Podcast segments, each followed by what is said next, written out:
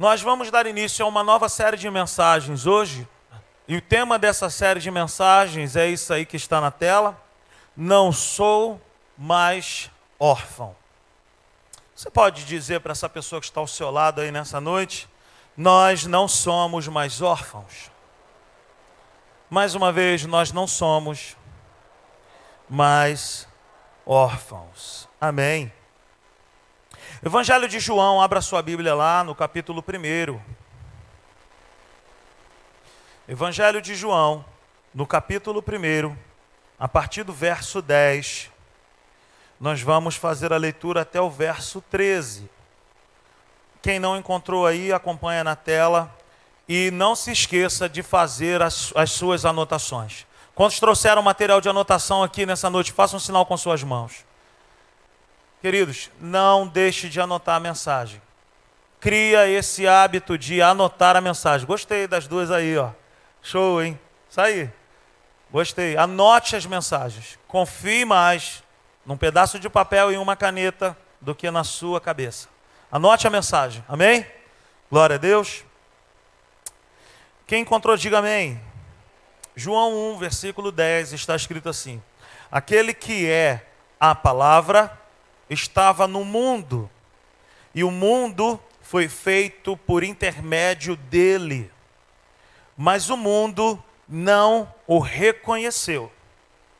Veio para o que era seu, mas os seus não o receberam. Contudo, aos que o receberam, aos que creram em seu nome, deu-lhes o direito de se tornarem filhos de Deus, os quais não nasceram por descendência natural, nem pela vontade da carne, nem pela vontade de algum homem, mas nasceram de Deus. Amém? Glória a Deus. Queridos, a, a intenção dessa série de mensagens aqui, Tiago, é revelar o Pai para nós revelar o amor do Pai pela minha vida e pela tua vida. Nós vamos investir um bom tempo nesse período aí dessa nova série. E eu tenho certeza que se o teu coração estiver aberto, nós vamos aprender bastante sobre essa questão. Porque o texto começa dizendo no versículo 10 para nós que aquele que a palavra estava no mundo, ele foi rejeitado pelos seus. E o versículo 12 é uma virada de chave para a minha vida e para a tua vida. Quando nós lemos isso, contudo, nós estamos é, percebendo que para aqueles que não quiseram, era uma maneira de viver, era uma maneira de compreender, mas para aqueles que receberam, para aqueles que acreditaram nesse nome, nessa pessoa, mudou alguma coisa. Então, eu quero dizer para mim, para você, que a vida com Deus não é simplesmente uma vida de torcer os dias, os minutos, as horas e os segundos para Jesus voltar e nós estarmos com Ele na eternidade. Isso é uma realidade para todo aquele que nasceu de novo. Mas eu não posso estar aqui na terra desesperado para que isso aconteça eu tenho condições e você também tem condições de vivermos uma vida plena com Deus na terra. O que, que, eu quero dizer? A vida com Deus, esse evangelho que é poderoso, que é descomplicado, que é libertador, na verdade não é simplesmente levar pessoas para o céu, para a eternidade. Mas esse evangelho, ele fala muito também a respeito da adoção que nós recebemos da parte de Deus. O apóstolo Paulo, em Efésios, ele chega a dizer que nós éramos destinados à ira. Nós tínhamos uma natureza que estava completamente atrelada ao inferno. Em Colossenses, no capítulo 1, no verso 13, o apóstolo Paulo diz que nós fomos transportados de um lugar para o outro. Nós estávamos nas trevas, porque nós tínhamos uma natureza das trevas. Mas graças a Deus por essa palavra, contudo. Graças a Deus, porque eu e você cremos na obra redentora da cruz do Calvário. Porque quando nós entregamos a nossa vida para Jesus, na verdade, nós não recebemos apenas um selo de salvação, nós não recebemos apenas um selo de podermos estar com Ele na eternidade, mas nós recebemos também uma identidade no mundo espiritual de ser filho de Deus. Você está entendendo essa mensagem? Sim ou não? Está entendendo? Então a nossa intenção é revelar o Pai. Então, assim, quando se fala em Pai, preste atenção nisso. Talvez para você, quando fala Pai, lhe cause algum tipo de sofrimento. Talvez quando falam para você a respeito de pai, te faça pensar em coisas ruins. Porque quando se fala pai para você, você pode. Aqui, Zé, para alegria da nação. Toma aqui, ó. Para alegria do povo, gente. Alguém, por favor, gente, conserta esse dreno aqui. Me ajudem. Deixa só esse ali ligado para mim e que toda a igreja sue muito. Então, talvez quando você escuta a palavra pai, talvez você fique pensando assim: não, não, não, não, não, não. Eu gosto de Jesus, eu gosto do Espírito Santo, mas pai, eu não consigo conhecer Deus e entender Deus como pai. Por quê? Porque nós lembramos do nosso pai. Mas deixa eu te falar uma coisa o nosso objetivo aqui não é falar do teu pai biológico. Nós não queremos remeter você a lembrar da tua infância. Nós não queremos fazer você chorar porque você apanhou, porque isso e aquilo. Eu quero que você entenda. Eu não sou psicólogo. Eu não quero também fazer você voltar no tempo, sabe? Fazer você chorar. Não é isso. Não é essa a nossa intenção. Eu quero que você seja curado ao conhecer o seu Abba Pai. O seu Pai, o nosso Deus, o nosso Pai celestial. A nossa intenção aqui não é você chorar de tristeza. Se você quiser chorar, você vai chorar de alegria, você vai celebrar ao Senhor nesse lugar. Então, nosso propósito é revelar o Criador, é revelar o Deus, o Todo-Poderoso, mas que ama ser chamado de Pai. Então, a maneira como tudo começou no primeiro livro da Bíblia, nós sabemos, o livro do Gênesis, a Bíblia vai falar que Deus ele criou um jardim. Deus ele não criou um jardim apenas para ficar admirando a beleza do jardim. Deus criou todas as coisas para o homem. Por que, que Deus criou o jardim? Para o homem. O homem não foi criado para o jardim, foi o jardim que foi criado para o homem. Então, a maneira como tudo começou lá no Éden nos mostra algumas realidades que nos garantem que o prazer de Deus está em nós e não em coisas. O prazer de Deus está em nós. A gente precisa entender que ele fez tudo pelo poder da palavra. A Bíblia vai dizer que ele declarava e as coisas aconteciam. Mas quando chega na vez do homem, ele fez com as suas próprias mãos. Ele criou todas as coisas, mas somente ao homem ele dava o seu tempo. Por exemplo, Deus criou todas as coisas, mas ele não ficou admirando, parado, vendo todas as coisas. Mas a Bíblia diz que na viração do dia ele ia na direção do homem para conversar com o homem. Então, desde o início, nós vamos entender que Deus ele tem prazer nos seus filhos. E a igreja, ela vive muito em busca de coisas e ela se esquece do valor do relacionamento com o Pai. Nós vemos nesse relacionamento que no Éden não faltava nada para o homem. Nós vemos nesse relacionamento que o pai, naquela condição, ele era provedor. Ele era um conselheiro para o homem quando ele diz: Não coma daquele fruto, porque no dia que você comer, certamente tu morrerá. Tudo isso mostra para mim e para você as características de um bom pai. Um pai que impõe limites. Quem é um bom pai? Um bom pai não é aquele pai que é super permissivo, que diz sim para tudo e para todos. O bom pai é aquele que impõe limites, é aquele que quando tem que aplaudir, ele aplaude, mas aquele que quando tem que corrigir, ele corrige.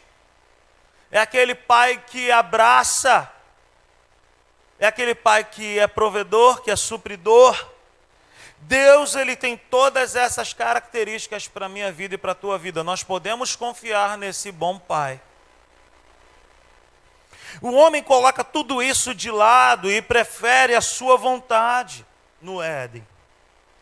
Então o pecado ele entra no mundo e o homem perde o seu maior valor com isso. O homem, quando permite, quando abre essa porta para o pecado, ele não perde, é, o maior valor dele não era o Éden, não era o jardim. Mas quando o homem faz isso, quando o homem desobedece, quando o homem quebra seus princípios, quando o homem coloca de lado todo o conselho de Deus, o homem, na verdade, ele está perdendo a presença. Na verdade, o homem está perdendo o Pai.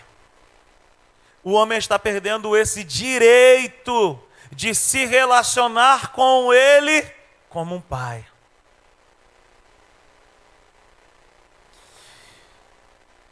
Então, quando Deus fala para o homem, certamente tu morrerá no dia que tu comer desse fruto, Deus está dizendo assim: se você desobedecer, se você quebrar esse princípio, certamente haverá um afastamento entre nós e você vai perder o que você tem de maior valor, que é essa proximidade comigo. Quem está me entendendo, diga amém. Então, veja bem, o que, que eu e você temos de maior valor na nossa vida? Talvez você seja uma pessoa muito abençoada financeiramente, tem casas, carros, motos, isso e aquilo, mas o que o homem tem de maior valor é a presença do Pai. Você pode ter todas essas coisas, mas se você não tiver a presença do Pai, você tem muitas coisas, mas você não tem nada de valor. O maior valor que o homem tem, a maior riqueza que o homem tem, é poder bater no peito e dizer: Tu és o meu Pai tu cuida de mim, tu é o meu melhor amigo, eu posso compartilhar contigo as minhas maiores profundidades. Então o homem coloca tudo isso de lado e ele prefere a sua vontade. O homem perde então o seu valor, o seu maior valor, a presença do Pai, esse afastamento.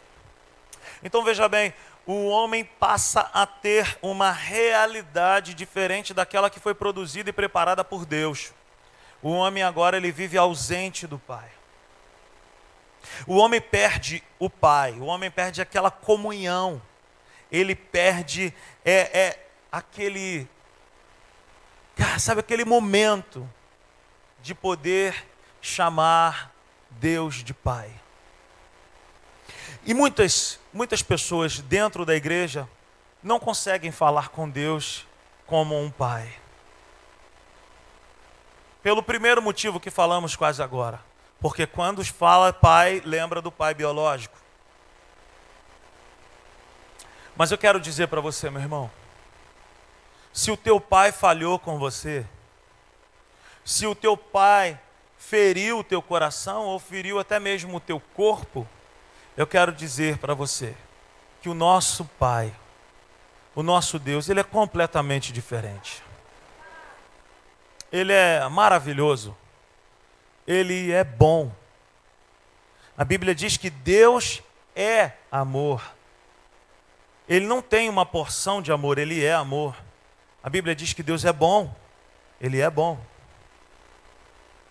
Nós lemos João no capítulo 1, do verso 10 ao 13, mas no versículo 12, está escrito: Contudo, aos que receberam, aos que creram em seu nome, deu-lhes o direito de se tornarem filhos de Deus. Esse versículo 12 que nós acabamos de ler, nos revela o seguinte: que sempre esteve nos planos de Deus ter o homem novamente como filho.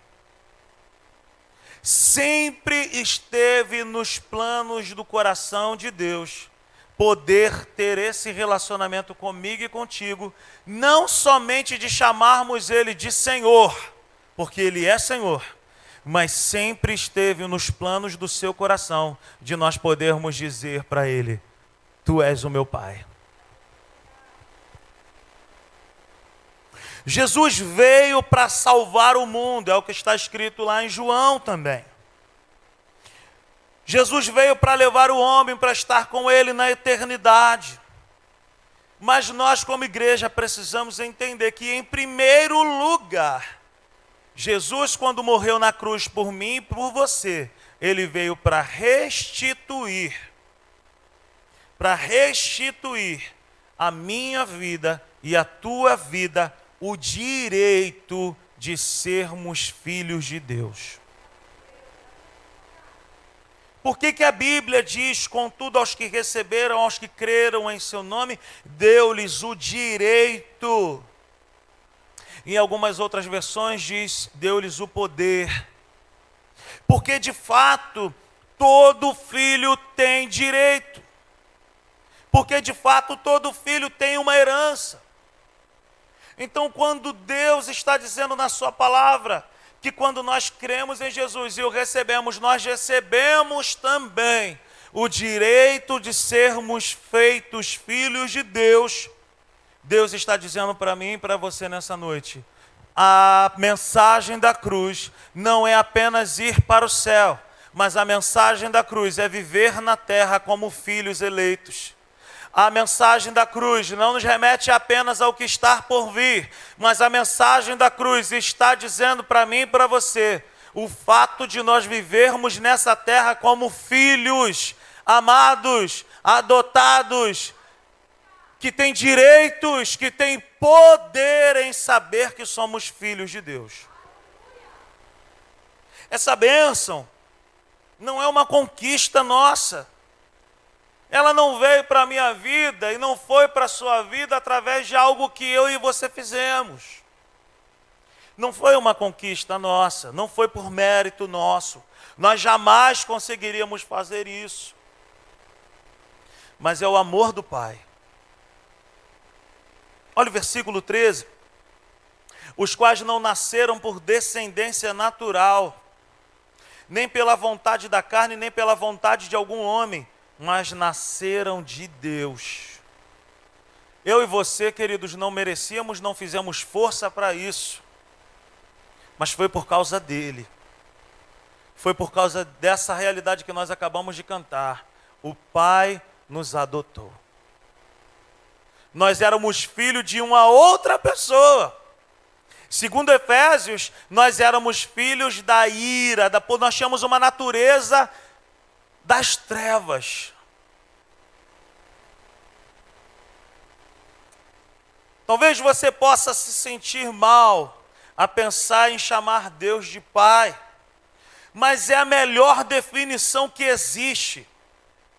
Se eu e você pararmos aqui agora e ficarmos dando uma oportunidade para cada um aqui, nós vamos repetir dizendo: defina Deus. Um vai dizer: Deus é amor.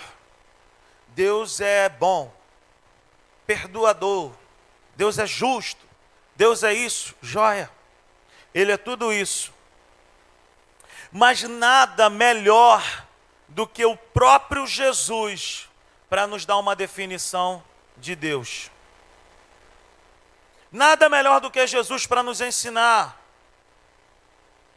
Não é uma invenção minha, o fato de chamarmos Deus de Pai, foi o próprio Jesus quem nos ensinou isso. Abra sua Bíblia lá no Evangelho de Mateus, no capítulo 6. Mateus capítulo 6, no verso 9. Jesus está ensinando um, uma oração para os discípulos, para os discípulos, e ele fala assim: olha, vocês vão orar assim. Pai nosso. Pai nosso que estás nos céus. Então, não fui eu quem inventei isso. É o próprio Jesus quem nos ensina que quando nós formos orar, nós precisamos chamá-lo de. Por que, que nós temos tanto medo de chamá-lo de Pai? Por que, que nós temos tanto medo de entender que Ele é um bom Pai? Quem nos ensina é Jesus.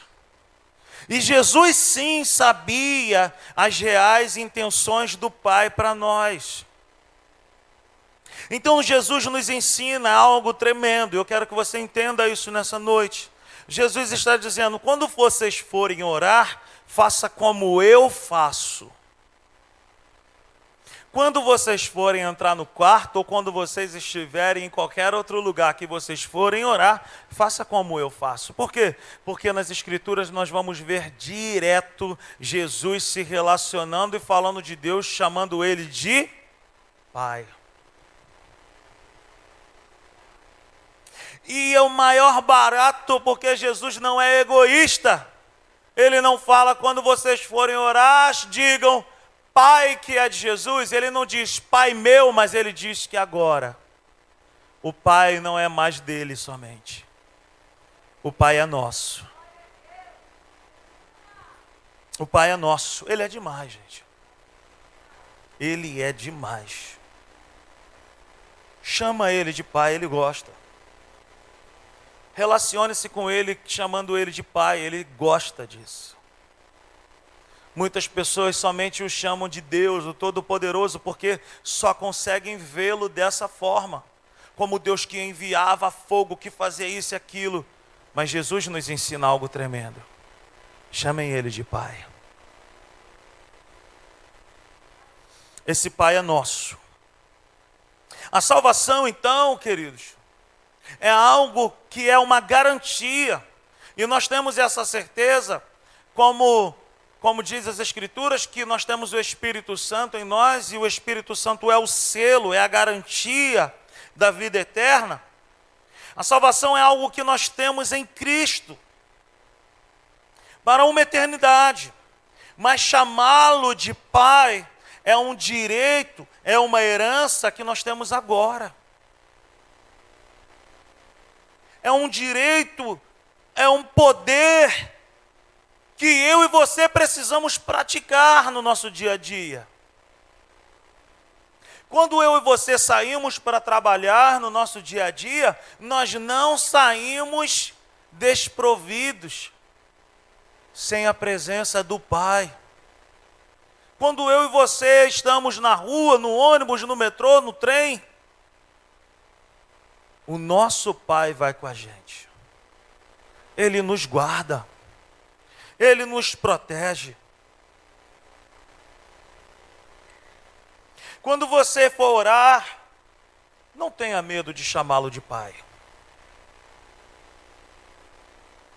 Chamá-lo de Pai é igual a você dizer: Eu tenho uma herança com Deus. Chamá-lo de Pai é a mesma coisa que você dizer: Eu tenho o poder de ser filho de Deus. Não tenha medo do seu pai. Mas relacione-se com ele com base nesse amor. Por que, que ele deseja ser chamado de pai? Anote isso. Primeira coisa, porque é o nível mais alto de uma intimidade. Quando Nicolas e o Tito me chamam de pai, me chamam de papai, Cara, eu fico muito amarradão assim. Eu tenho uma alegria enorme em ouvir os meus filhos me chamando de pai. Isso revela para mim que os meus filhos confiam em mim, que eles têm prazer em mim, que os meus filhos preferem a mim, que os meus filhos eles trocam qualquer coisa para poderem estar comigo. Então é o nível mais alto de intimidade chamá-lo de pai. Nós demonstramos profunda intimidade e amizade com ele ao chamá-lo de pai. Por que, que ele deseja ser chamado de pai? Porque ele não quer que eu e você o vejamos como um patrão. Porque quando nós nos relacionamos com Ele, como se Ele fosse um patrão, nós estamos dizendo que nós estamos atrás dele, buscando Ele atrás apenas de um salário, atrás apenas de uma recompensa. É lógico que nós não o chamamos de patrão, mas nós, nos, nós podemos nos relacionar com Ele como se Ele fosse um patrão. Nós podemos nos relacionar com Ele em busca apenas de uma recompensa. Quando nós chamamos Ele de Pai, Ele se alegra porque Ele está dizendo: é isso que eu desejo, que vocês me conheçam como Pai. Porque quando nós chamamos de Pai, nós estamos dizendo: Eu sei que tu pode me dar todas as outras coisas, mas antes de todas as outras coisas, eu prefiro a tua presença. Por que, que ele deseja ser chamado de pai? Porque quando ele nos fez, ele não nos fez para ser súditos dele. Ele me criou e ele te criou para de fato nós sermos os seus filhos amados. Preste atenção. Você já parou para pensar que ele poderia encher a terra de anjos? Pare e pense nisso agora. Você já parou para pensar que os anjos não têm unha encravada? Os anjos não têm Covid. Os anjos não têm garganta inflamada, dor de cabeça.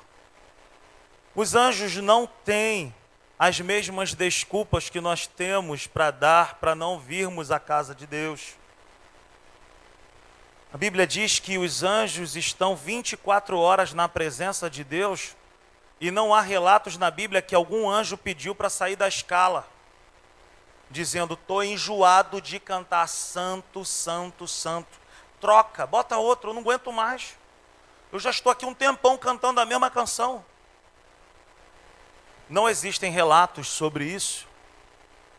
Eu quero que eu e você entendamos que o fato de Deus não ter enchido a terra de anjos que cantam melhor do que nós, que não levam tantos problemas para o Pai como nós, que não arrumam tantos problemas como nós. O fato é que Ele nos ama e Ele prefere ter a nossa vida para Ele. Então eu nunca li que Deus também chama um anjo de filho. Mas para nós ele diz que nós somos os seus filhos amados. Ele tem prazer em nós. Para Jesus, ele chega a dizer: Eis aí o meu filho amado, em quem me alegro, em quem me comprazo. Veja bem, não se assuste com o que eu vou te falar nesse momento. O mesmo amor que está sobre Jesus está sobre a minha vida e sobre a tua vida. É difícil entender isso, é ou não é? Mas é uma realidade bíblica. A mesma maneira que ele amou seu filho, que ele ama Jesus, ele me ama e ele te ama.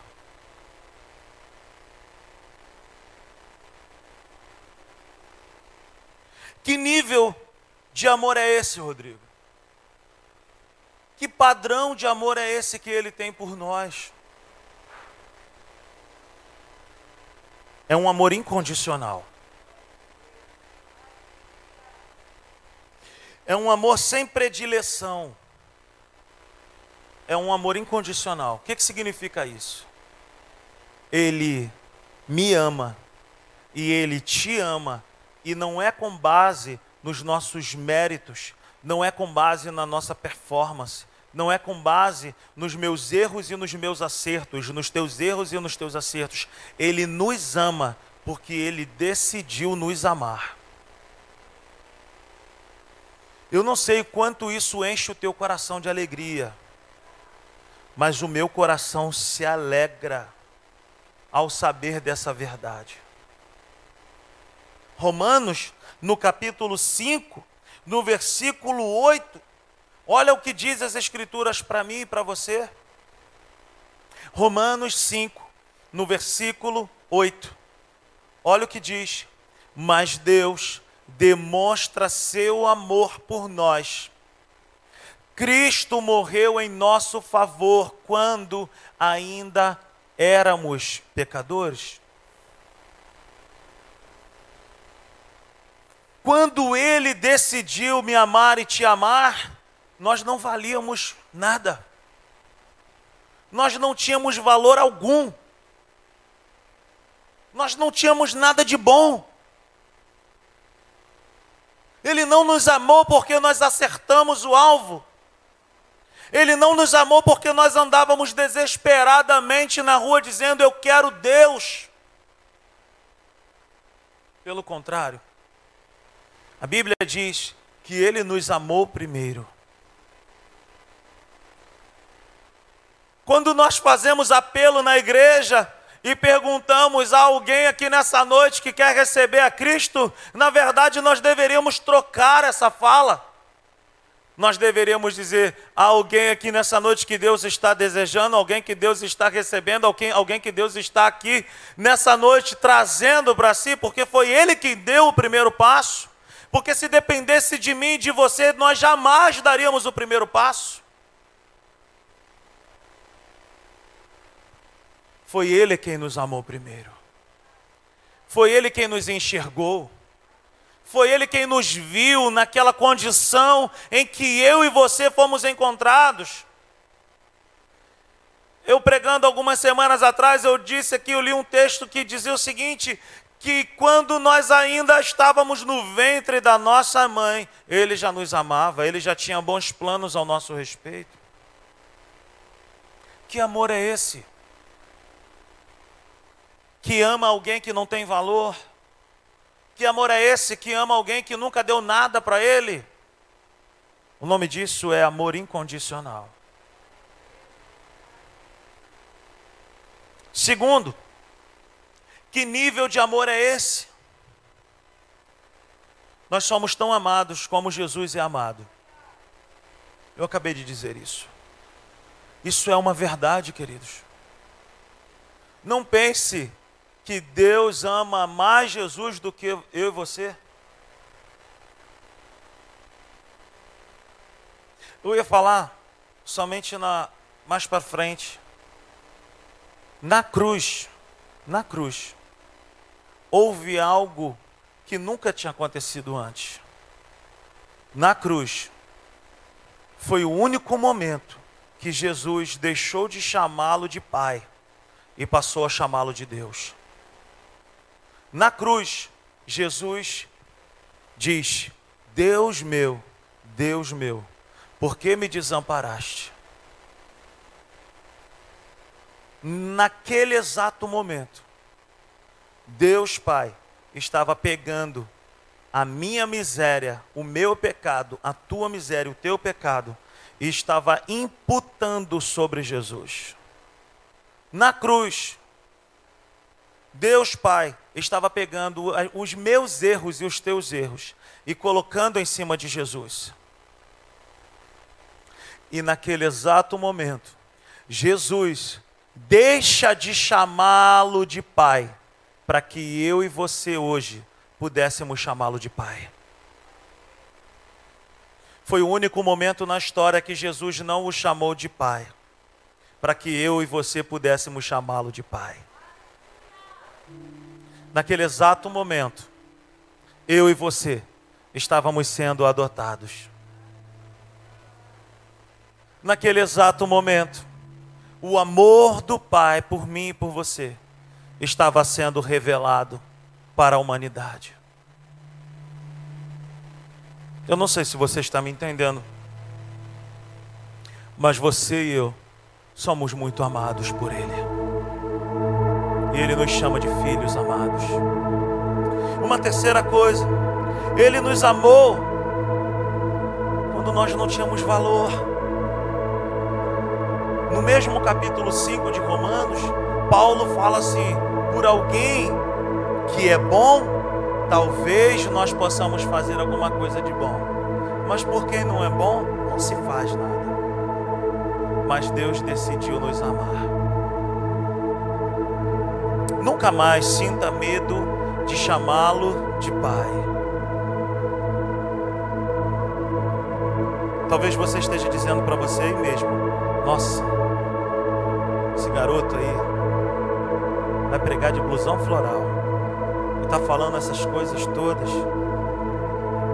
Que falta de reverência, que falta de temor.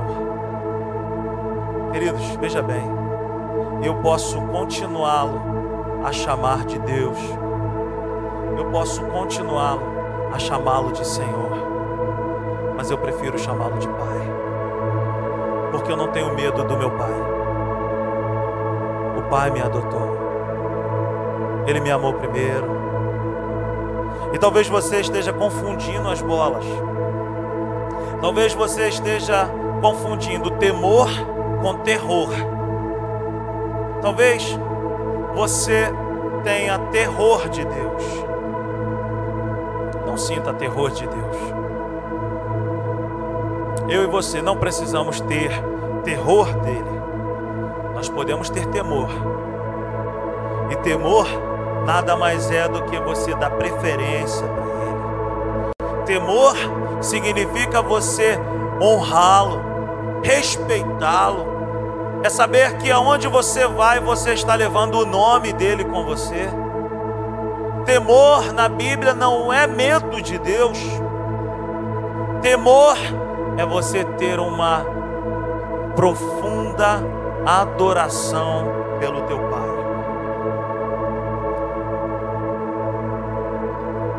Não confunda temor com terror. Não confunda reverência com não poder se expressar na presença de Deus. Não ande com o Pai por medo de ir para o inferno também. Ande com Ele para aprender as coisas grandes e sublimes que só um pai pode ensinar para o seu filho. Eu queria que você anotasse cinco princípios nessa noite. O primeiro princípio que nós precisamos entender nesse momento: eu preciso saber que Ele é Deus, poderoso, majestoso, sublime, isso e aquilo, mas eu posso chamá-lo de Pai pois ele me vê como um filho. Segundo princípio, eu não posso compará-lo com o meu pai biológico, porque ele é incomparável. Mas o fato de eu não poder comparar o meu pai celestial com o meu pai biológico não me dá margem de eu não perdoar o meu pai biológico. Talvez você tenha essa dificuldade na tua vida de ver Deus como um pai por causa do teu pai. Quer ser feliz, meu irmão? Quem aqui quer ser feliz? Perdoe. Perdoe. Sabe por quê?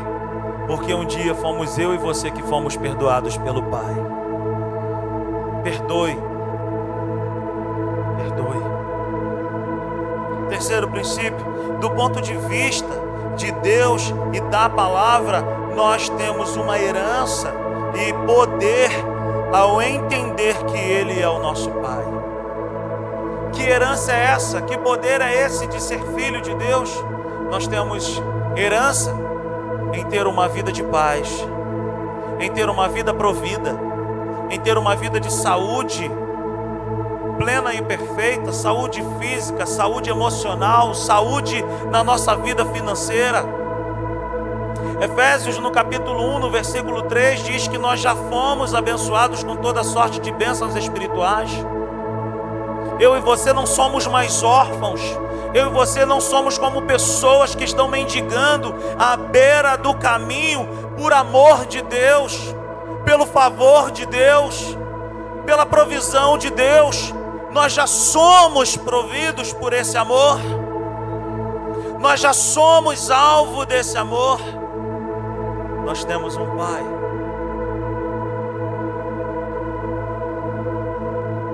Nós não somos mais órfãos. Ele nos escolheu por amor. Talvez a gente pense nessa questão de ser filho e de repente nós já ouvimos muito dizendo: você não foi programado, você não foi programada, você foi a rapa do tacho, você não, não era para ter nascido. Nós não éramos para ter nascido no plano dos homens, mas aos olhos do nosso Pai, Ele nos programou. E talvez essa confusão toda que está a sua vida de tentar entender o seu propósito será compreendido nessa série de mensagens. Ao entender que Ele é o teu Pai e que foi Ele quem te planejou, foi Ele quem te desenhou, foi Ele que te programou.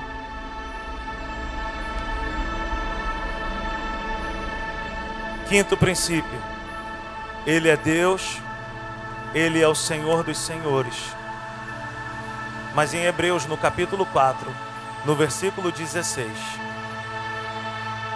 as Escrituras dizem para mim e para você: Aleluia.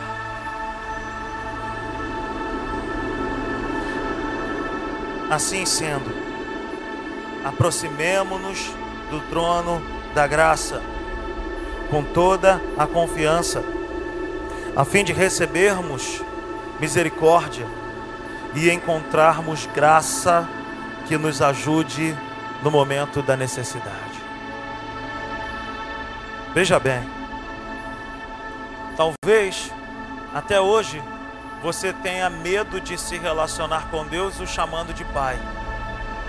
Mas a Bíblia diz que no lugar mais íntimo, eu e você temos portas abertas, a hora que quisermos. Assim sendo, aproximemo-nos do trono, que não é o trono do terror.